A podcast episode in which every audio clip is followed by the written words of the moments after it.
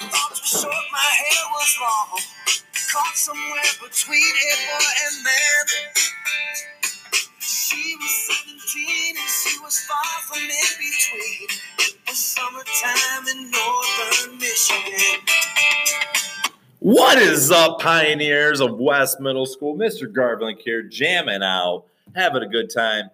We're going to continue our podcast series today on the Great Lakes. In the last two podcast series, we've given you some facts about the Great Lakes in terms of size and and how the ecosystems and how the food webs and food chains are very important. And then the last podcast, we talked about how pollution in the 60s really had a negative impact uh, on many of the Great Lakes. But today we're going to talk about the state of the Great Lakes today in terms of pollution. And just a reminder, in the, in the 1960s, there was a lot of people that were really concerned because of the way the humans had damaged the Great Lakes in terms of pollution.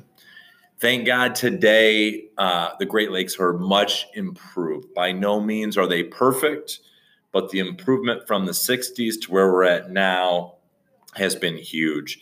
And probably the biggest reason for that was there was a number of new laws that were imposed in the 1970s that really helped clean up the Great Lakes region. People realized that pollution and, and things of that nature just were not going to bode well if nothing was done. And probably one of the biggest things that came into play was the Great Lakes Water Quality Agreement. And that was an agreement between Canada and the United States to help preserve the lakes. Remember, only Lake Michigan is, the only lake, Great Lake, that is uh, entirely in the United States. All of the others, Huron, Erie, uh, Superior, and Ontario, uh, are, are shared by the United States and Canada. And so that water quality agreement really tried to limit point source pollution. And point source pollution, guys, is pollution from a single source, uh, such as a, like an oil leak in a pipe. Okay, you can determine specifically where the pollution is, is coming from. And so efforts were really made to eliminate as much point source pollution as possible because they realized that pollution was having a really negative effect on the Great Lakes.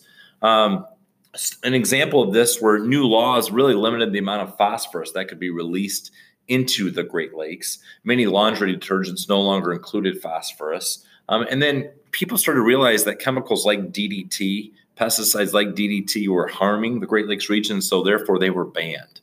Now, with that being said, there's still a lot of challenges today in the Great Lakes region, and probably the biggest challenge is non point source pollution, because that's pollution that comes um, from many different places. An example of that would be runoff water after a storm, you have water that's draining into certain areas. And along the way, if it picks up pollution, um, that can cause huge, huge problems. And it's a challenge sometimes determining uh, the source of the non point source pollution. The best way people think now to prevent pollution is through educating people.